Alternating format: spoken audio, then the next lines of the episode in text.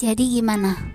Sebenarnya kamu itu mengagumi ceritanya atau realitanya?